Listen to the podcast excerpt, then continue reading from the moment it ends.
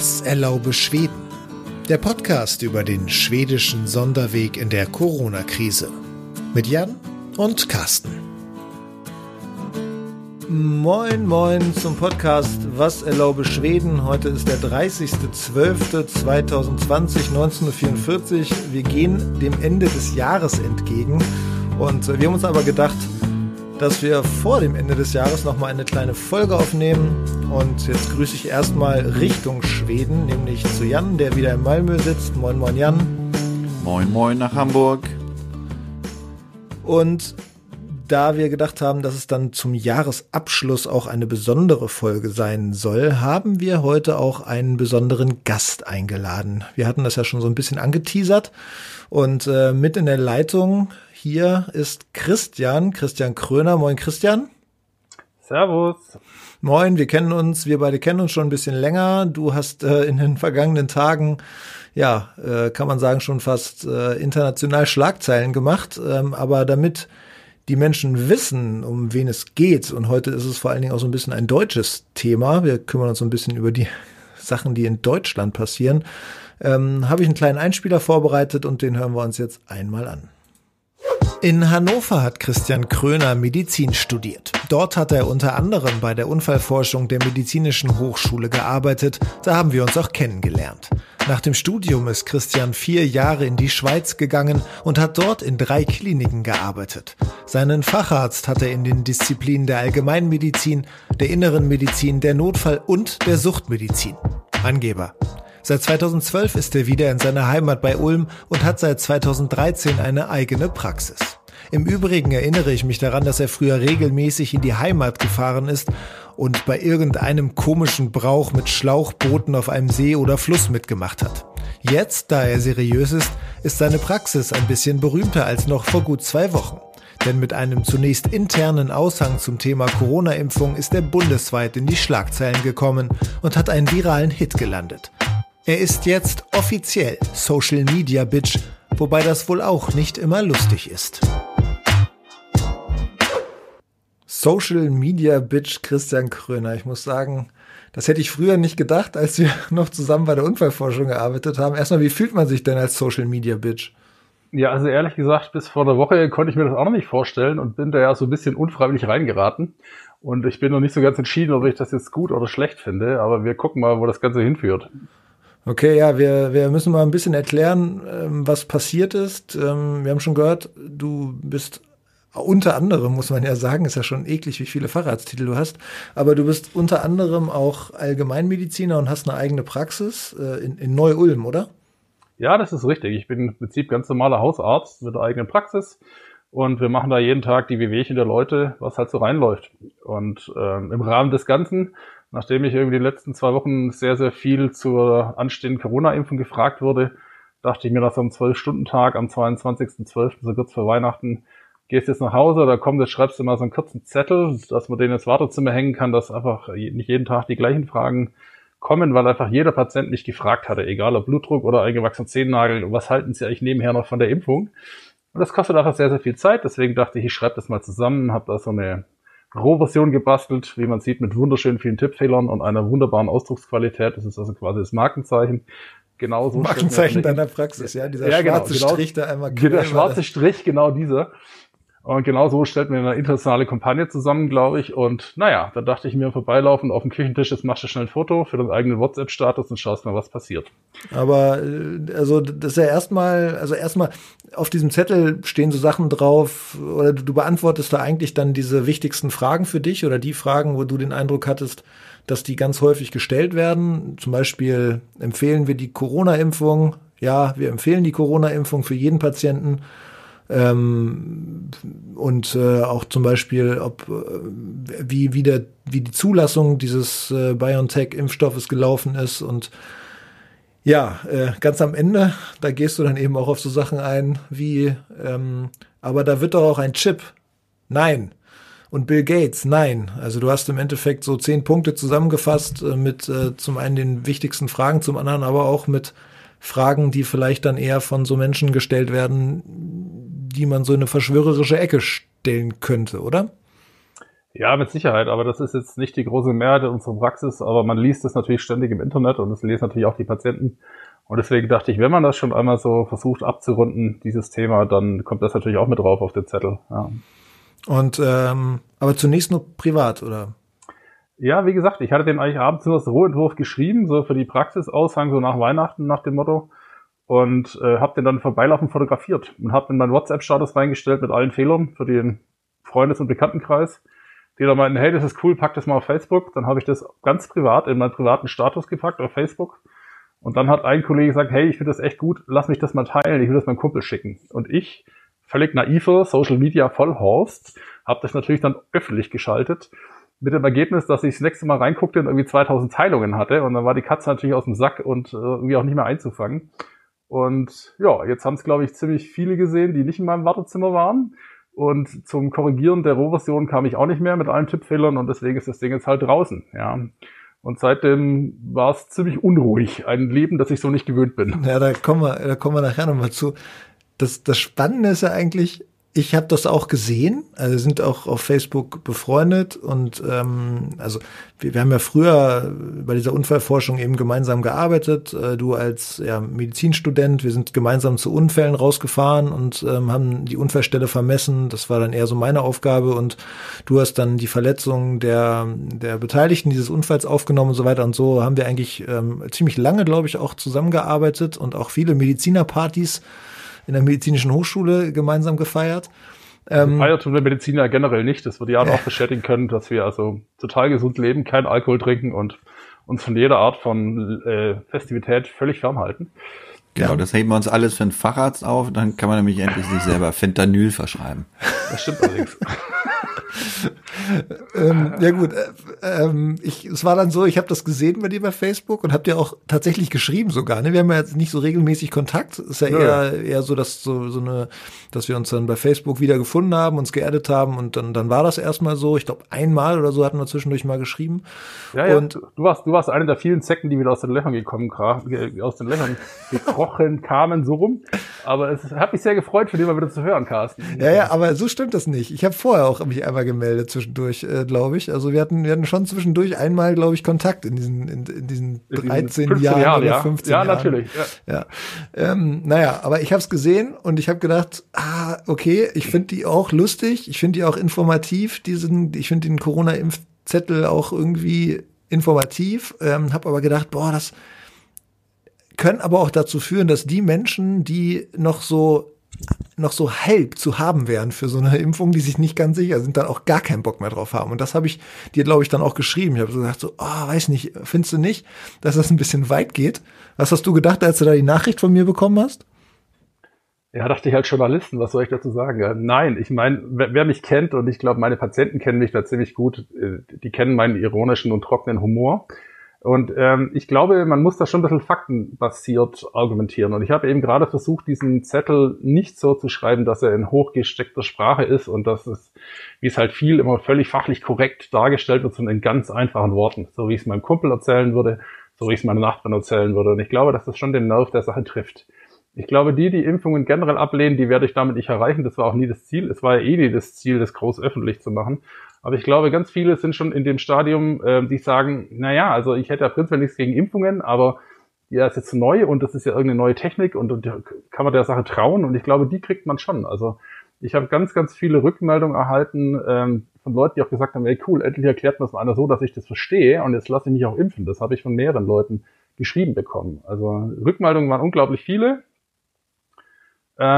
Öffentlich immer die Bösen, Direktnachrichts, privat immer die Guten. Ja, bei mir haben sich auch einige Chefärzte gemeldet, die das meinten, hey, ist total gut, freut uns total und spricht uns aus dem Herzen. Und ja, wie gesagt, den Shitstorm wollte ich nicht, aber den habe ich mir jetzt eingehandelt und da muss ich jetzt einfach auch durch. Wer so doof ist und das Ding online öffentlich stellt, der muss dann auch mit leben. Ja. Wobei Shitstorm, also ich habe gerade nochmal geguckt hier, 17.000 Reaktionen, also bei Facebook, also aber vor allen Dingen Daumen hoch, Lachen und Herzen, muss man sagen, aber eben auch 7.300 Kommentare und 33.000 Mal geteilt.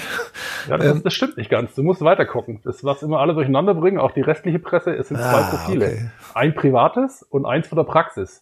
Und das Ganze kannst du verdoppeln. Also wir sind inzwischen bei weit über 60.000 Teilungen und wie viele Likes, weiß ich gar nicht, aber also die Reichweite liegt inzwischen Größenordnung knapp 20 Millionen. Ja. Ja, jetzt kommt der Pressevertreter und sagt, naja, das werden ja auch dieselben Leute geteilt haben teilweise. Selbstverständlich. Das weißt du wieder besser. Ja, ja. deshalb reduzieren wir das mal ein bisschen. Aber ja, auf jeden Fall extrem viele Reaktionen und vor allen Dingen in den Kommentaren geht's ab, ne? Da ist ziemlich heftig. Ja, also ich muss sagen, 90% sind total positiv, kann man auch nachlesen, aber es sind die üblichen 10%, die halt Randale machen. Und auch der Zeitverlauf war da ziemlich spannend. Ich habe das am 22. abends quasi öffentlich gemacht. Dann hat ein befreundeter Journalistenkollege, muss man sagen, der hier so ein lokales Blaulicht-Unfall-Nachrichtenportal betreibt, hat das eigentlich relativ spontan, die sogenannte Einsatz-News-Seite heißt, das ist wie so Blaulicht-Report in Hannover, wie das da hieß, hat das einfach mal geteilt und das hat eine riesen Reichweite und ich sage, das ist nicht dein Ernst, dass du das da gerade geteilt hast. Also doch. Und dann war aber echt die ganze Nacht, so bis morgens um 5, 6 waren das eigentlich durchweg positive Rückmeldungen. Und dann musste es vermutlich, mutmaßlich, wahrscheinlich in die entsprechenden Kanäle bei Telegram oder sonst wo eingesickert sein und dann hat sich die Stimmung relativ schlagartig gedreht. Dann wurde das Profil völlig überrannt von Leuten, die das eben mit den üblichen Theorien und gekauft. Von der Pharma-Mafia bin ich natürlich, ich bin korrupt, ich bin fett und hässlich, womit sie natürlich recht haben in dem Punkt. Ja, also ich bin eine Schande des Berufsstandes und so weiter und so fort. Ja, das muss man halt auch mal verstehen lassen. Ja, mir wurde auch schon angedroht, dass mir die Praxis abfackelt und ich bin ein Mörder und Hochverräter. Aber wie gesagt, auf dieser Ebene, was soll man da diskutieren? Ja, ich versuchte halt immer mit Fakten dagegen zu argumentieren, nicht mit Emotionen, also zu sagen, warum, weshalb, wieso und wie ist das so? Und manche erreicht und manche nicht. Ja. Wie geht's dir? Sind ihr denn auch mal? Entschuldigung, aber sind ihr denn auch schon mal? Also oder jetzt? Im direkten Patientenkontakt hat es da auch schon Reaktionen gegeben? Das, also sowohl hatte, positive wie negative? Ich hatte ja seit Veröffentlichung dieses Zettel, so dieses Post noch genau 4 Stunden offen. Ich, an dem 23. von 8 bis 12, mittwochs morgens, dann hatten wir zu. Das heißt, so viel Zeit war nicht. Mhm. In diesen 4 Stunden haben mich, glaube ich, 26 Hausärzte angerufen, ob sie diesen Zettel haben dürfen aus ganz Deutschland, Österreich. Sie wollen den haben. Wir haben dann irgendwann auf die Homepage gestellt zum Download, weil wir einfach nicht mehr nachkamen, den zu verschicken. Also wir haben, glaube ich, zwischen von diesem PDF, was wir dann erstellt haben, in bessere Qualität, 48.000 Downloads von der Homepage. Wir haben ohne einige schwarzen Patienten. Ohne schwarzen Streifen und mit einem Tippfehler weniger. Aber ich habe ein paar drin gelassen, dass es nicht ganz so seriös aussieht. Mich haben witzigerweise, ich hatte dann einen kassenärztlichen Notdienst, wo man also sowas landfährt und die Leute besucht mit ihren diversen Beschwerden. Da bin ich von 1, 2 Patienten angesprochen worden, weil es natürlich auch in der Lokalpresse dann war, die das dann mehr gedruckt hatten und meinen, hey, sind Sie nicht, sehe das? Und irgendwann kenne ich sie doch. So, ja. Wie gesagt, wir gucken mal, was im Januar passiert, wenn die Praxis wieder aufgeht und dann wirklich meine üblichen Patienten kommen. Aber ich bin da guter Dinge, dass wir vielleicht im Januar auch wieder zum Arbeiten kommen und bin gar nicht so böse, dass wir diese Woche Urlaub haben. Wie ist denn das, wenn du in der Praxis bist, also jetzt bevor du das geteilt hast und du hast ja schon gesagt, dass viele Patienten dich da ansprechen und ja, die gleichen, ähnliche Fragen stellen. Kennst du da deine Pappenheimer und weißt schon, okay, also die lassen sich impfen, aber hier, das sind Leute, bei denen könnte ich mir vorstellen, die haben da ihre Zweifel, ob die nun berechtigt sind oder nicht. Also wie gesagt, ich glaube, dieser Zettel klingt deutlich kritischer, als es im wahren Leben ist. Also ich muss sagen, ganz, ganz viele meiner Patienten, oder die allermeisten, sind eigentlich relativ impffreundlich. Ja? Mhm. Natürlich kennen wir unsere üblichen Kandidaten, die auch dann bei der Zeckenimpfung oder bei der Masenimpfung da schon eher das nicht haben wollen, was ja ihr gutes Recht ist. Aber da haben wir wenig Probleme. Das ist nicht, dass Leute per se diskutieren. Das ist eher, dass halt jemand kommt wegen einem ganz anderen medizinischen Problem. Und man ist natürlich der Hausarzt und kennt auch die Patienten gut und lange und ist natürlich in gewissen Punkt auch Vertrauensperson. Und natürlich wollen die dann wissen, ich habe jetzt ganz viel gelesen und im Internet gehört und im Fernsehen gehört und was halten Sie eigentlich als mein Hausarzt, der mich gut kennt, davon? Und da will ich natürlich auch nicht sagen, machen Sie mal, sondern natürlich fängt man dann an zu erklären und zu erzählen, weil wir einfach generell unsere Patienten gut aufklären wollen. Und wenn man das dann mit 50 Patienten am Tag macht, wird es irgendwann echt auch rein zeitlich schwierig. Ich würde es ja gerne machen, aber man kommt dann nicht mehr zu seiner eigentlichen Medizin. Und deswegen habe ich mir dann irgendwann abends überlegt, so völlig erschlagen und irgendwie keinen Speichel mehr zum Sprechen, sind völlig ausgelatscht, dachte, jetzt schreibe ich mal einen Zettel und hänge den ins Wartezimmer. Einfach nur, dass wir da unsere Grundtenor mal so ein bisschen bekannt geben, in der Hoffnung, dass dann einfach die Fragen einfach ein bisschen kürzer werden, dass man im Einzelgespräch nicht mehr ganz viel erklären muss. Ja, ich glaube, die Frage stammt daher, dass man fragt sich ja, was das für Leute sind, und die müssen ja in einem gewissen Anteil in der Bevölkerung repräsentiert sein. Das heißt ja, auch Einzelfälle müssten in deinem Klientel auftauchen. Aber da hat sich keiner, also so wie ich das verstehe, hat sich keiner direkt an dich gewandt und gesagt, so mal. Wie gesagt, die Zeit war zu kurz, weil wir einfach nur 4 Stunden offen hatten. Ich glaube nicht, dass ich dieses große Problem habe, weil das heißt immer so schön, jeder Arzt kriegt die Patienten, die er verdient, wie es so schön heißt. Ich glaube nicht, dass meine Praxis sonderlich voll ist mit Homöopathiefreunden, mit Impfgegnern, weil ich da einfach der falsche Doktor bin. Ja, also ich bin ein ziemlich evidenzbasierter Schulmediziner, der versucht, leitliniengerechte Medizin da an den Mann zu bringen, im positiven Sinne, dass die Leute maximal gut versorgt sind. Und ich bin der Falsche für, ich hätte ja gerne noch einen Globuli und ich hätte noch irgendwie Klangschalentherapie, da sind sie bei mir einfach falsch. Und ich glaube, dass diese Leute deswegen auch nicht meine Praxis besuchen, weil das einfach nicht das ist, was wir machen. Wie fühlt sich das denn an, Christian, wenn du solche Sachen, nochmal einen kurzen Schwenk zurück, die auf deiner Facebook-Seite geschrieben werden, also auch Dinge, die dann einfach nicht stimmen, also von wegen sie verabreichen also ohne Vordiagnose und Betrachtung der persönlichen Situation Medikamente, bisschen fahrlässig und gegen den hippokratischen Eid. Also was macht das mit dir? Ja, also es ist natürlich ein gewissen Punkt unfair, aber man muss verstehen, wo es herkommt. Das ist ja das, was ich sage. Wenn ich das geplant hätte, da eine große Medienkampagne in die Öffentlichkeit zu setzen, dann hätte ich das komplett anders formuliert und hätte das auch ganz anders geschrieben. Also was halt Leute nicht verstehen, dieser Zettel war für unser Klientel geschrieben, für unser Wartezimmer.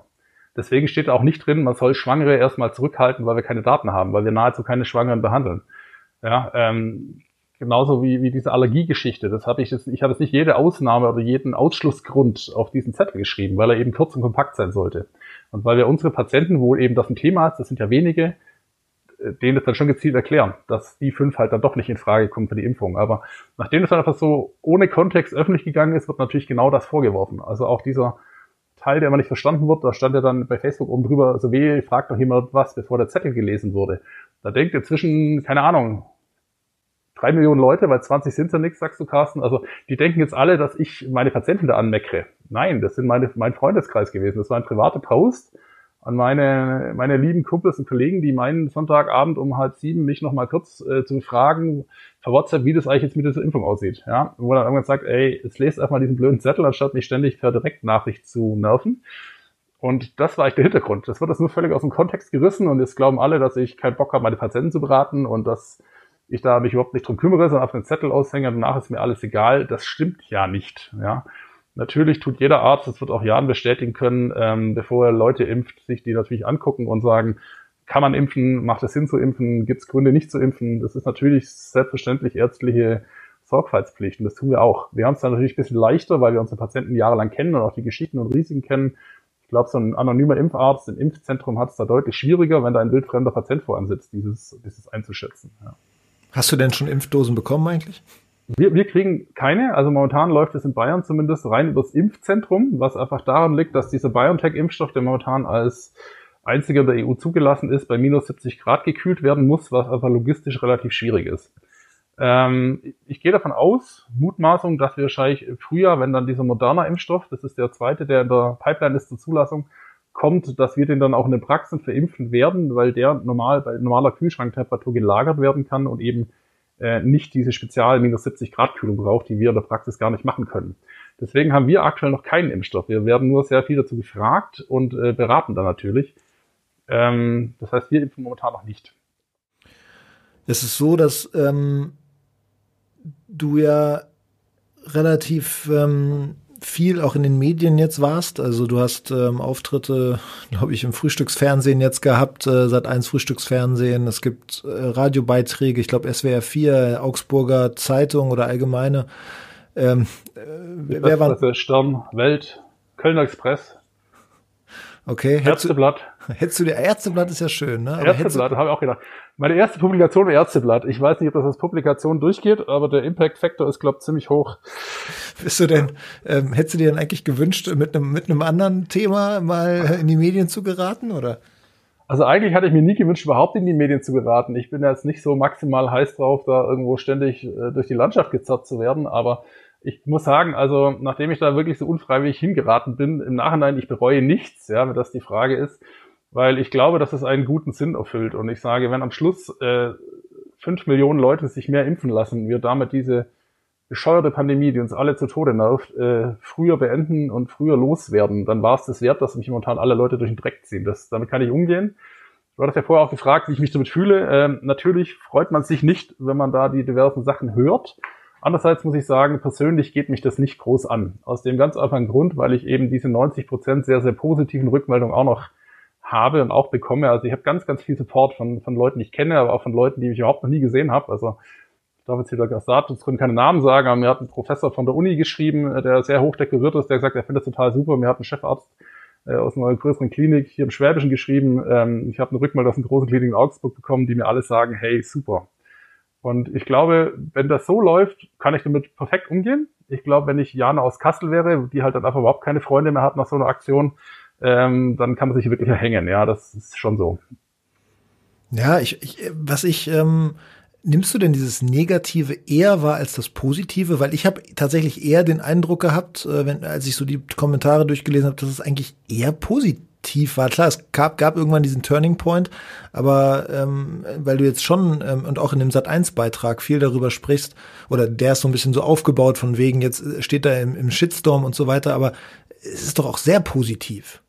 Ja, ich sage, ich sehe 90% Positive, das ist das, was ich sage. Ich meine, Sat.1 war natürlich auch so ein bisschen gepolt, da so ein bisschen so eine Geschichte draus zu machen. Ja, ich wurde auch, glaube ich, 3-mal gefragt, ja, wie ist das so? Und wenn man so Shitstorm und wie fühlen sie sich? Und sagt, nö, ist halt so. Und ich glaube, die wollten da ein bisschen eine spektakuläre Antwort haben, die ich aber irgendwie nicht geben konnte, weil es einfach so ist, wie es ist. Ja, es war jetzt nicht so geplant, ich hätte es anders geschrieben, aber jetzt ist die Katze aus dem Sack und ich werde das auch nicht löschen und nicht ändern, weil es ist so, fertig. Ja, ich habe da nichts anderes zu sagen. Wenn es die Leute im Wartezimmer lesen, können sie es auch im Internet lesen, da steht nichts Falsches drauf und natürlich ist es vielleicht in manchen Punkten nicht ganz glücklich formuliert und ganz richtig und ganz Deutschland glaubt, dass ich bin zu blöd für Rechtschreibung, aber ja, ist so.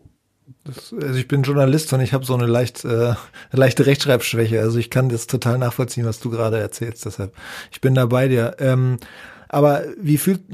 Ist es so, du wirst ja schon so dann in die Richtung gedrückt, so extremer Impfbefürworter zu sein und so als Botschafter sozusagen da so aufgefasst. Bist du denn so ein Botschafter? Also findest du das gut und richtig, dass gesagt wird, so wir müssen impfen? Also was heißt Botschafter? Ich glaube, jeder Arzt, der vernünftig Medizin studiert hat, ich weiß nicht, wie Jan das sieht, kann er sicher gleich nochmal äußern, sollte eigentlich ziemlich großer Impfbefürworter sein. Und zwar aus folgenden Gründen. Die Impfen ist weltweit eine der Maßnahmen, die die meisten Leben rettet. Also ich muss auch selten mit Leuten diskutieren, die so, sagen wir mal, 80 Jahre alt sind über Impfungen. Die sagen, Herr Doktor, unbedingt, wir impfen, gar keine Frage, weil die haben das noch erlebt, wie quasi 30 Kinder in die Grundschule gegangen sind und 27 wieder rauskamen, weil 3 an der Kinderlähmung lebt und die wissen, was Impfungen für ein Segen sind, ja. Heutzutage sehen wir einfach aufgrund der guten Impfschutzlage in Deutschland, die noch deutlich besser sein könnte, aber sie ist an sich schon ziemlich gut, sehen wir eben wenige dieser Krankheiten im wahren Leben und damit wird diese Gefahr nicht mehr so wahrgenommen. Ja? Und auch die Weltgesundheitsorganisation hat es als eine der 10 größten Gesundheitsrisiken weltweit inzwischen deklariert, dass Leute so impfskeptisch und diese Impfgegner-Geschichten, wird ein Riesenproblem werden, weil die Sachen, wenn man sie nicht impft, kommen einfach wieder. Und man muss auch sagen, da plädiere ich manchmal schon auch für eine gewisse Pflicht, also nicht, weil ich es jetzt so toll finde, dass der Staat Vorschriften macht, aber in der DDR, also wenn ich Leute aus der DDR sehe, die in der DDR groß geworden sind, die zur Vorsorge kommen, die haben jede einzelne Impfung, da wurde damals nicht diskutiert, die wurden einfach geimpft, ja, und die haben das alle überstanden. Und auch bei Masern haben wir 10 Jahre diskutiert, seit es die Masernimpfpflicht gibt, seit diesem Jahr, diskutieren wir nicht mehr. Da kommen die ganzen Leute, die sagen, ja, das finde ich aber schwierig und ich weiß ja auch nicht und jetzt müssen sie, weil sie sonst einfach nicht mehr arbeiten dürfen und jetzt wird kommentarlos geimpft und das geht völlig problemlos. Also das ist ein bisschen das, was der Drosten gesagt hat, ne? Das ist das Paradox of Prevention, dass wenn du Dinge verhinderst, verschwinden die fürchterlichen Komplikationen, die man sonst so gesehen hat, ne? Und was du gesagt hast, ist nicht viel hinzuzufügen, außer, also ich hätte jetzt noch gesagt, vor allen Dingen ist es auch ein billiger Weg, potenziell tödliche Erkrankungen im Prinzip auszurotten, siehe Pocken, ja. Und also meine Aufgabe dann der Notaufnahme, wir impfen natürlich nicht, oder sagen wir so, wir machen Auffrischung Tetanus und vielleicht Influenza, aber halt die sozusagen das klassische Impfprogramm, das ist auch hier eher den Hausärzten und den Kinderärzten vorbehalten. Aber natürlich steht es auch für mich außer Frage, dass ein billiger, komplikationsarmer Weg ist, weitreichende Volksgesundheit zu erzielen.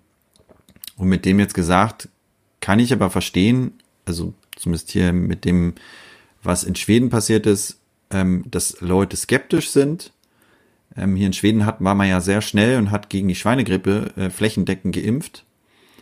Und da ist eine seltene Nebenwirkung aufgetreten. Das war auch nicht vorauszusehen, dass irgendwie dieser, was ist das? Also ich glaube, das Antigen, was da sozusagen verabreicht wurde, irgendwie paradox an irgendeinen Rezeptor bindet. Und da sind einige halt tatsächlich an Narkolepsie erkrankt. Ja, und weil man eben da keinerlei Langzeitverfolgung hatte oder keine Daten aus einer Langzeitverfolgung hatte, hat man da nicht so schnell nachsteuern können. Und das sitzt, glaube ich, hier noch bei den Leuten vielleicht etwas tiefer, als einem lieb ist, dass es hier auch Leute gibt, die skeptisch sind. Aber es ist nicht so, man hat das Gefühl, dass das eher im Privaten geschieht. Hier finden keine großen Demonstrationen statt. Und hier in Schweden läuft das halt auch so, dass du relativ unspektakulär dein Impfprogramm durchläufst mit den Kids. Also wir haben ja jetzt hier so ein 4 Monate kleines Kackwürstchen zu Hause rumliegen. Und da ist halt das Impfprogramm ist vorgezeichnet und dann geht man zur Kinderkrankenschwester und die macht das dann. Ja, ja ich verstehe es. Ich hatte Christian ja da geantwortet oder geschrieben, als ich das gesehen habe, dieses Schreiben, und meine Reaktion ist so generell, ja, klar, also wenn das der Pandemie hilft oder der Bekämpfung der Pandemie hilft, dann ist das natürlich wichtig, dass wir das auch machen.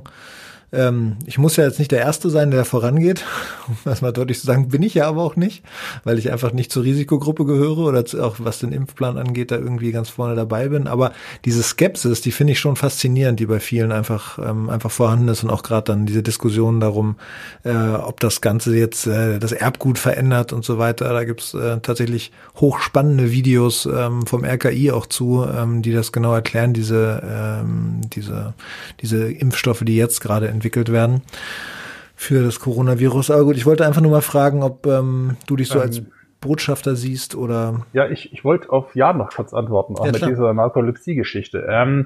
Das ist völlig richtig und auch völlig unbestritten. Man muss jetzt aber dabei wieder Zahlen nennen, und das ist immer das, was nicht stattfindet.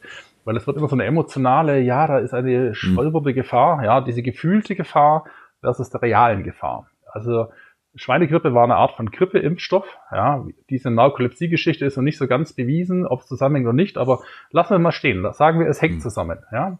Wir haben da, was im Raum steht, momentan ca. 1300 Fälle, die da möglicherweise Narkolepsie durch diese Impfung bekommen haben. In Relation zu Deutschland, 60, ne? Die Zahlen sind aus Deutschland jetzt. Ja, ich müsste nachgucken. Aber ich habe das neulich gelesen, ich kann die Datengrundlage nicht genau wiedergeben, muss ich ehrlich dazugeben, darf mich gerne widerlegen, aber was ich im Kopf habe, ca. 1300 Fälle gegen ca. 60 Millionen Impfdosen weltweit, was da so im Raum steht. Das heißt, das muss man mal in Prozent ausrechnen, was da übrig bleibt. Nee, genau, also ich wir haben in Deutschland im Jahr 25.000 Grippetote gehabt vor 3 Jahren in der schlimmsten Welle. Die sind tot, die haben nicht Narkolepsie, sondern die sind einfach nicht mehr da. Und das ist, glaube ich, das, was man sehen muss. Das ist das Gleiche mit Corona jetzt. Wir haben 30.000 Tote in Deutschland von Corona. Die sind einfach nicht mehr da. Die feiern nächstes Jahr kein Weihnachten. Die haben Angehörige, die sie trauern, die nicht mal mit ihnen Abschied nehmen konnten, weil sie hochinfektiös sind. Und wir diskutieren gerade über potenzielle Langzeitschäden. Kann es die geben? Höchstwahrscheinlich nicht, aber ist es ausgeschlossen? Nein, aber wir haben sie bisher in keiner Weise gesehen. Und gerade sterben uns jeden Tag die Leute unter den Fingern weg. Also vollkommen d'accord.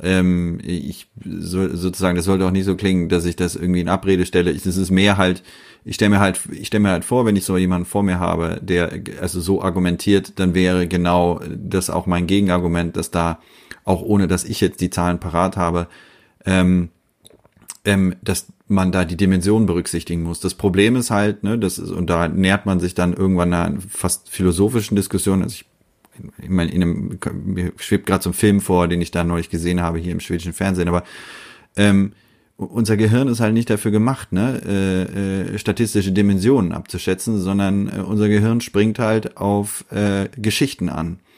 Und wenn die Geschichte nur überzeugend genug ist, dann schlägt das leider jede noch so eigentlich überzeugendere Statistik.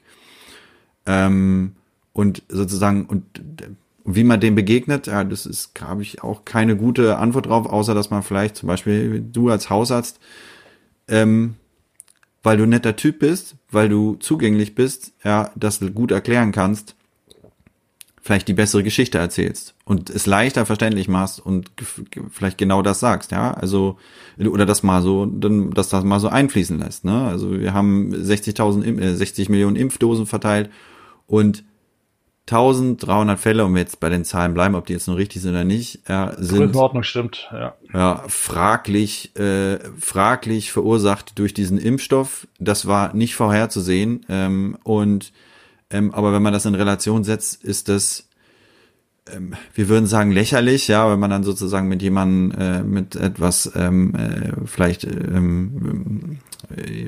fragilerem Kostüm, Nervenkostüm begegnet, dann muss man halt sagen, naja, das beunruhigt mich nicht, ja. Also wenn ich also ähnlich geartete Diskussionen mit dem Patienten führe, ja, dann sage ich, das beunruhigt mich nicht. So. Und biete sozusagen mich dann als Peer an, ja, so, mit dem man sozusagen irgendeine Verbindung aufbauen kann. Aber natürlich bin ich da ganz bei dir. Und persönlich halte ich das auch eher für, ob das wirklich Narkolepsie ist, ja. Bin ich mir nicht ganz sicher. Ja, also, aber naja. Wie gesagt, also was ich auch nochmal ganz klar sagen möchte, wegen mir muss sich niemand impfen lassen. Also das wird aber so getan, du führst jetzt nicht offiziell die Impfpflicht ein, anders als Nein, erwartet. Also es wird auch niemand verhaut und es wird auch niemand aus der Praxis geworfen, wenn sie nicht impfen lassen will. Das ist immer dieser Irrglaube, sondern mir geht es nur darum, die Leute sollen für sich eine ganz persönliche, informierte Entscheidung treffen. Und wenn sie dafür brauchen sie aber die richtigen Fakten. Sie können nicht, also wenn man sich den YouTube-Film anguckt, wo drin steht, Impfung ist alles böse und Gift und wir werden alle sterben, ja, und dann sagt er, nee, also wenn das so ist, dann lasse ich mich auf keinen Fall impfen, dann ist das einfach nicht die richtige Datengrundlage. Ich versuche nur die Fakten hinzulegen, sage ich, das ist das, was wir wissen. Die Zulassungsstudie sagt 21.000 Leute, davon sehen wir, also circa Größenordnung, die wirklich den Impfstoff bekommen haben, also nicht das Placebo. Davon sehen wir 89 Adverse Effects, was das allermeiste irgendwie geschwollener Arm, ein bisschen Fieber und mir geht's den ganzen gut am nächsten Tag ist. Wir sehen ganz, ganz wenig, also allergische Reaktionen, Anaphylaxien, das wird mir aber Jan sagen, das klingt für den Laien dramatischer wie für den Mediziner. Da muss man halt einfach etwas Cortison geben und das Ganze ein bisschen überwachen. Was halt auch nicht gesagt wurde, dass die diese Reaktion jetzt auch bei der Impfung bekommen haben, nach ein paar Stunden ambulant nach Hause gegangen sind. Der Teil wird immer verschwiegen. Es gab eine schwere allergische Reaktion, aber sie saßen abends zu Hause, weil sie sich zu Hause einen Kaffee getrunken. Der Teil wird immer nicht erwähnt. Und wegen mir muss sich keiner impfen. Nur die Fakten sollten die richtigen sein. Man sollte die Informationen einfach wissen. Und dann muss sich jeder entscheiden. Und wenn er am Schluss sagt, hey, für mich ist es trotzdem doof und ich traue dem Frieden nicht und ich will dann noch ein halbes Jahr abwarten, ob das wirklich so ist und ich will noch ein bisschen warten, dann ist das doch völlig in Ordnung. Ja. Aber wichtig ist halt, dass die Leute, also ich sage mal, die müssen aufgeklärt sein. Das mache ich in der Medizin, in der Praxis immer so. Egal, ob es da um Cholesterintherapie geht, um Blutdruck, um Impfung, es ist völlig wurscht. Sagen, wegen mir müssen sie gar nichts machen. Sie haben was davon, ich habe davon nichts, ja. Aber sie müssen wissen, um was es geht. Und ich will nicht in 5 Jahren hören, das hätten sie mir aber sagen können, dass das ja möglich ist oder anders geht oder, ja. Du hast ja gesagt, dass einer deiner Freunde oder Kollegen gesagt hat, stell das mal bitte öffentlich bei dir bei Facebook. Jo. Kriegst du von dem eigentlich was jetzt? Eine Kiste Bier oder so? Also es gibt da durchaus für den nächsten Biergarten, nächsten Sommer ist er da so ein bisschen was schuldig, das haben wir schon geklärt. Oder ich meine, hätten wir gemacht. Nö, ist halt so, aber man sieht das, also man hört das ja immer so, ja, Sachen gehen viral, man denkt so, ja, kann mir ja nicht passieren. Vor allem, ich meine, ich glaube, ich hätte da irgendwelche schlauen Sachen machen können, das wäre nicht passiert, ja. Aber mit dem rotzigsten Ausdruck, in der unschärfsten Qualität, mit 10 Trüpfellern, der geht durch die Decke. Muss ich nicht verstehen, aber muss ich sagen, war ich sehr naiv, habe ich unterschätzt, aber irgendwo ist es auch ganz spannend gerade. Wie soll es denn eigentlich weitergehen? Also gibt es noch weitere Anfragen? Ich habe keine Ahnung, ich bin spontan heute Abend bei so einem sehr wichtigen Podcast eingeladen. Ansonsten habe ich noch nicht so viel weitere Pläne, muss ich mal sagen. Also wir schauen mal. Ja. Also ich muss das nicht länger haben, aber ich bin auch für alles offen. Also wenn dann noch irgendjemand was möchte, darf sich gerne melden. Aber weil du der Meinung bist, man muss aufklären. Also du sagst, ich gehe weiter in diese ganzen, oder ich würde weiter in irgendwelche Sendungen oder Shows gehen oder sowas, damit du dann auch aufklärst darüber und damit du irgendwie deine... Ja, also ich diskutiere und ich spreche ja gar nicht drüber. Also ich verweigere mich keiner Diskussion. Also das kann man auch bei Facebook beobachten, wer da mal reinguckt. Ich habe einen guten Freund oder mehrere Leute haben schon geschrieben, hey, wieso tust du das an? Lass doch das einfach stehen und ignoriere das und so. Sag ich, nein. Also wir müssen noch mit den Leuten reden. Ja, auch wenn Leute andere Meinung sind und Leute, solange das auf einem halbwegs geordneten Niveau und halbwegs respektvoll funktioniert, höre ich mir jede Gegenmeinung an und sage auch, das ist alles falsch, was du erzählst und das ist überhaupt kein Problem, ja. Aber wir müssen noch im Gespräch bleiben und ich glaube, das ist ein ganz großes Problem, was ich auch sehe, weil du sagst mit den Rückmeldungen, ja. Bei Facebook sind die Lauten, die dagegen sind und die mich beschimpfen und bewerfen. Und in den Privatnachrichten kriege ich die, hey, super und total toll, auch von ganzen vielen ärztlichen Kollegen. Und die machen aber alle öffentlich nicht mehr den Mund auf. Die wollen das nicht. Die wollen nicht diskutieren, die wollen nicht beschimpft werden. Die wollen sich alle nicht mehr exponieren. Und das ist genau das Problem. Das ist genau das Problem, warum die Querdenker in Deutschland so laut sind und warum so Impfgegner da so die Meinungsführerschaft glauben anzuführen, weil einfach keine Widerworte erfolgen. Und ich glaube, wir müssen mit Leuten sprechen. Ja, wir müssen auch mit Leuten, die nicht unserer Meinung sind, sprechen. Und natürlich, wenn irgendjemand noch mit mir reden möchte oder da irgendwie Fernsehen oder was weiß ich komme gerne vorbei und diskutiere es aus. Und ich setze mich auch mit dem größten Impfgegner an einen Tisch und sage, wir reden drüber. Ja. Ja, das ist ja aller Ehren wert auf jeden Fall. Wir haben ja im Vorwege auch aufgerufen, dass Fragen gestellt werden und dass wir Fragen an dich stellen von Menschen, die unseren Podcast regelmäßig hören. Es gab tatsächlich meinen Bruder, der geschrieben hat. Nein. Per E-Mail, genau. Ein paar Sachen hast du jetzt schon beantwortet, wie zum Beispiel, wie es sich in der Praxis verhält. Hast du gesagt, es ist gar nicht so lange auf gewesen in der Zeit und auch wie, also ob es negative Resonanz gibt und wie das Praxisteam damit umgeht. Das war eine Frage, aber das kannst du auch noch nicht gar nicht so richtig beurteilen, oder? Ich habe die nicht so wirklich gesehen. Ich glaube, meine Mädels, die haben das noch nicht so ganz realisiert. Also ich glaube jetzt langsam schon, aber wir haben uns nicht mehr gesehen seitdem. Es war nur sehr lustig, weil ich habe das ja abends um 7, halb 8 oder so online gestellt. Ich weiß es gar nicht mehr, irgendwann spät abends. Und das ist dann nachts so explodiert, dass ich den morgens also recht früh noch in die Praxisgruppe, WhatsApp-Gruppe reingeschrieben habe, Vorsicht, da gibt's so ein Schreiben und das ist viral und das kann doch sein, dass da heute irgendwie Reaktionen kommen, weil die natürlich morgens um halb 8 in der Praxis sitzen und wahrscheinlich noch überhaupt nichts davon gewusst hätten. Und die sind einfach ein bisschen früher da als ich und naja, wie gesagt, ich glaube, die wissen auch nicht ganz, was man halten sollen. Wir warten es einfach mal ab, was passiert. Okay, eine Frage lasse ich dann nochmal aus, aber er hat noch die Frage, wie man Hardcore-Gegner oder wie du Hardcore-Gegner der mRNA-Impfung wie man die überzeugen kann. Ich will ja nicht überzeugen, sondern ich will ja nur erklären, was die Fakten sind und dann sollen sie entscheiden. Das ist, glaube ich, ein entscheidender Unterschied. Ich versuche niemanden zu überreden, sondern mRNA sagt im Prinzip nichts anderes, als was jeder Virus, der uns infiziert, jede Erkältung jeden Tag macht, seit Millionen von Jahren, ja. Der dringt ein, der verteilt seine mRNA. Was mRNA ist im Prinzip ein Bauplan, also wie ein Hausbauplan, ja.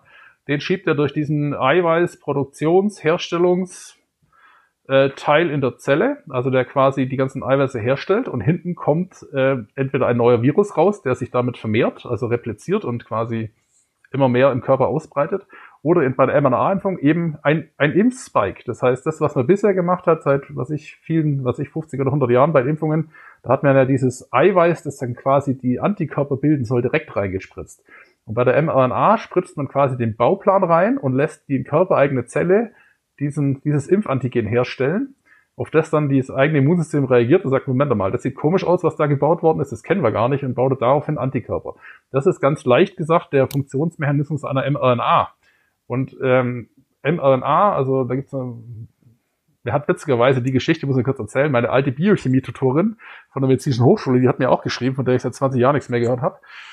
Die hat mir zumindest bestätigt, dass ich bisher keinen Scheiß erzählt habe. Das hat mich schon mal sehr beruhigt, weil die ist Biochemikerin und hat da deutlich mehr Ahnung als ich. Aber es gibt schon Viren, die quasi durch eine reverse Transkriptase das Ding in die DNA einbauen können, aber nicht mRNA.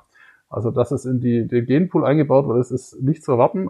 Erkältungsviren bauen sich auch nicht in den Genpool ein. Und ich sag mal, wer keine Angst vor der winterlichen Erkältung hat, nicht Influenza, sondern Erkältung, der muss auch keine Angst vor einer mRNA-Impfung haben. Und das, was wir an Zahlen sehen, ich weiß, ob es gehört worden ist, heute hat England als Notfallzulassung den AstraZeneca-Impfstoff zugelassen, der eben auf Vektor, also andere Technik basiert, der ist deutlich weniger effizient als die mRNA-Impfstoffe. Also die Daten, die wir von BioNTech haben und auch von Moderna, der noch nicht zugelassen ist, da sind wir bei über 90% Wirksamkeit, also Schutzwirkung für denjenigen, der geimpft ist.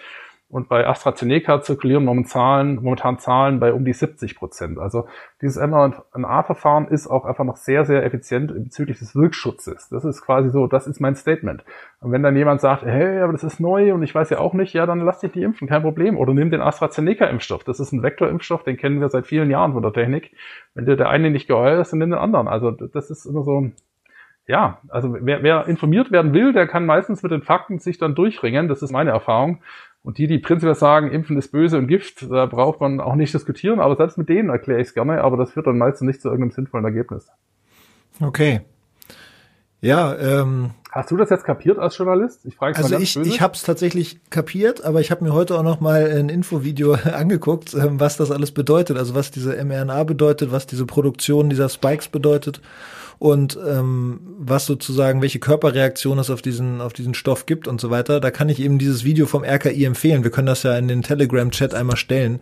Da hat das habe ich heute bei, ich glaube sogar einem Kommilitonen von dir und auf jeden Fall auch einem guten Freund meiner Frau, Martin Knüppel. Ich weiß nicht, ob du den noch kennst. Ja, den kenne ich, klar. Ja, Martin hat auf Facebook ein Video vom RKI geteilt, wo so ein jugendlich moderner RKI-Mitarbeiter, so sieht es zumindest aus, den mRNA-Impfstoff erklärt.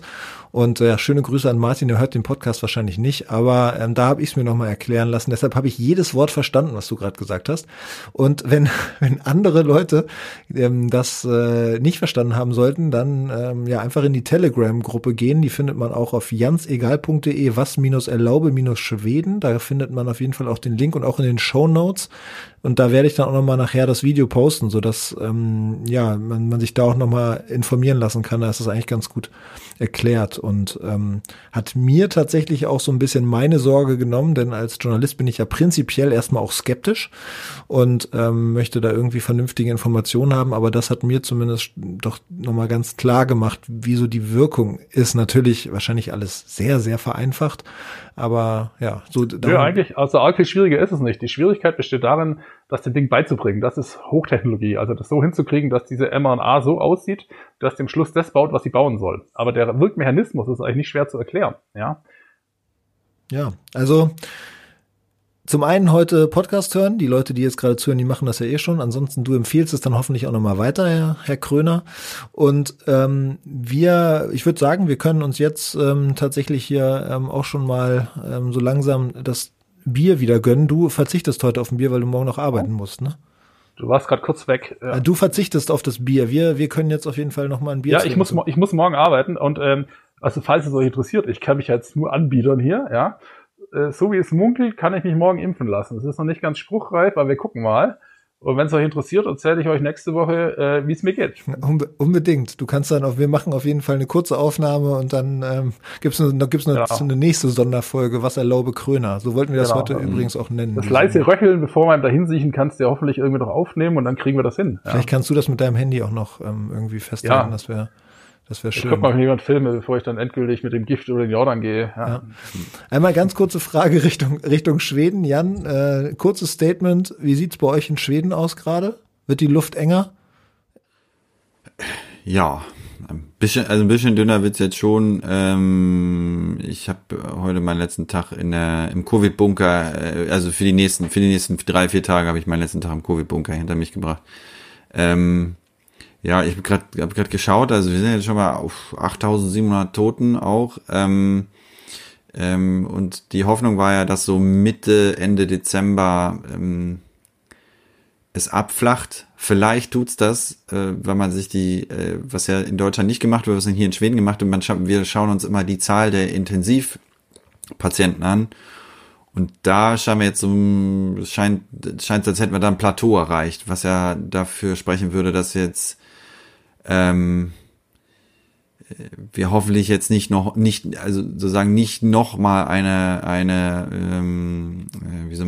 Beschleunigung des Ganzen sehen. Auf der anderen Seite ist jetzt gerade Weihnachten durch und morgen ist hier auch Neujahrsfest oder Silvester. Ich habe sozusagen nicht das Gefühl, dass, also, oder man merkt hier auch eine gewisse Distanzierungsmüdigkeit, und wie wir ja wissen, das war ja der Ausgangspunkt dieses Podcasts, dass hier keine Lockdown-Maßnahmen stattfinden, auch keine allgemeine Maskenpflicht herrscht oder so, sondern dass regionalen lokalen Entitäten überlassen wird, wie sie das lösen. Und und jetzt aktuell sind knapp 600 Patienten in ganz Schonen quasi aufgenommen. Oh, nee, nicht auf der Intensivstation, sondern aufgenommen. Ne? Also um das in Relation zu setzen, wir sind ungefähr 1,3 Millionen Einwohner in Schonen. Und das verteilt sich auf 3, 4, 5 größere Krankenhäuser, Städte. Aber es wird halt langsam knapp. Also jetzt die letzte, gestern ist hier der sogenannte Krisentarifvertrag aktiviert worden. Das heißt also, dass jetzt für das Intensivpersonal, das heißt, dass jetzt sozusagen dem Intensivpersonal 12-Stunden-Schichten aufgedrückt werden können. Aber dafür werden sie halt auch mindestens mit dem doppelten Stundenlohn bezahlt. Ja. So, und okay, also es geht auf jeden Fall jetzt, wird auch mehr und wird auch bedrohlich oder zumindest bedrohlicher als vorher. Ja, also, und wie wir es halt merken, ist halt, dass ungefähr 2/3 der Personen, die ich jetzt in dem Covid-Teil der Notaufnahme sehe, sind tatsächlich entweder schon positiv getestet oder testen dann positiv mit den Schnelltests, die uns jetzt zur Verfügung stellen. Und das ist halt der Unterschied im Vergleich zum Frühjahr und auch zum Sommer, wo ich tatsächlich wochenlang keinen positiven Patienten gesehen habe. Also auch bei Leuten, wo man sagt, ja, da setze ich Geld drauf, ja, dass das Covid ist. Und jetzt ist es halt alle Nase lang. Ja. Aber Gott sei Dank sieht man halt auch, es sind nicht nur die schweren Fälle, sondern es sind halt auch Leute dabei, die man dann so nach ein paar aufmunternden Worten kann man sie wieder nach Hause schicken. Okay, gut, kurzer. Da möchte ich nur kurz einhaken noch, und zwar, das haben wir, glaube ich, noch gar nicht thematisiert, auch dieses ständige Argument mit, das trifft ja nur die Alten. Also statistisch natürlich viele Alte. Wir hatten da mehrere Ausbrüche in Pflegeheimen, wo wir auch in einem direkt involviert waren als Betreuende.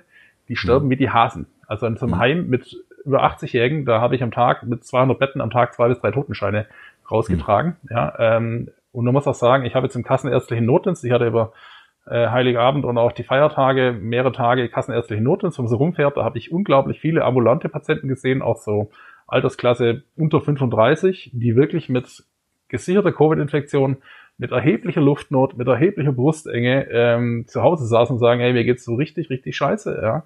Und da muss ich sagen, ja, wir können halt so richtig, richtig gar nichts tun. Ja, wo man dann halt diskutiert, ja, bleiben Sie hier, schaut man sich die Sauerstoffwerte an, sagt, nee, das kann man noch ambulant belassen. Und dann muss man auch sagen, wenn es schlimmer wird, müsst ihr ins Krankenhaus. Und die können außer Sauerstoff geben, akut auch nicht viel tun. Und das muss man einfach mal so stehen lassen. Dieses Argument mit, das trifft die Jungen nicht und das ist völlig harmlos, ein bisschen Erkältung, stimmt einfach nicht.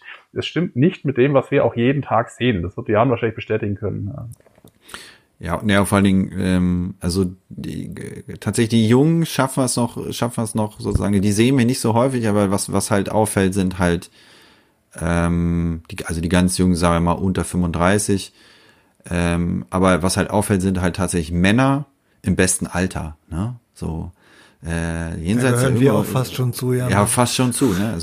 Also jenseits der 50 schon einen kleinen Schmerbauch, vielleicht auch schon einen kleinen Bluthochdruck oder hier einen leichten Diabetes. Und dann hast du schon mal zwei der großen Risikofaktoren getickt, ja, als deine Box da getickt. Also, und bei denen sieht man das, ja. Und die haben erhebliche Probleme mit, wenn man sich die Sättigung anschaut, ja. Und man sieht jetzt auch immer häufiger, dass sie, jetzt fachsimpeln wir hier ein bisschen an, jetzt soll der letzte Satz dazu sein, aber man sieht halt auch viele Lungenembolien, ja. Und das muss man sich halt klar machen. Und dann halt auch noch, dass wir nicht wissen, wie viele von, also man trifft ja dann auch immer wieder Leute, die dann jetzt schon seit 2 Monaten mit subjektiven Beschwerden laborieren, ja, wo man dann in der Notaufnahme nur sagen kann, ja, also sieht alles gut aus, ne? Müssen wir mal schauen, wie das so wird. So, sprechen Sie mal mit Ihrem Hausarzt. So, und der Hausarzt sagt halt, ja, Das kennen wir von den Kliniken, dass die uns über die Arbeit hinschieben. In Schweden auch nicht anders zu sein wie in Deutschland, das ist schön. Ja. Okay, gut. Nein, also man muss schon sagen, viele überstehen es gut, aber es gibt wirklich auch, wie du sagst, Jan, ganz viele, die da eben schon lange dran knabbern. Na gut, also vielen, vielen Dank, Christian, dass du dir die Zeit genommen hast, hier mit uns zu sprechen. Das hat auf jeden Fall großen Spaß gemacht. Ja, klar, gerne.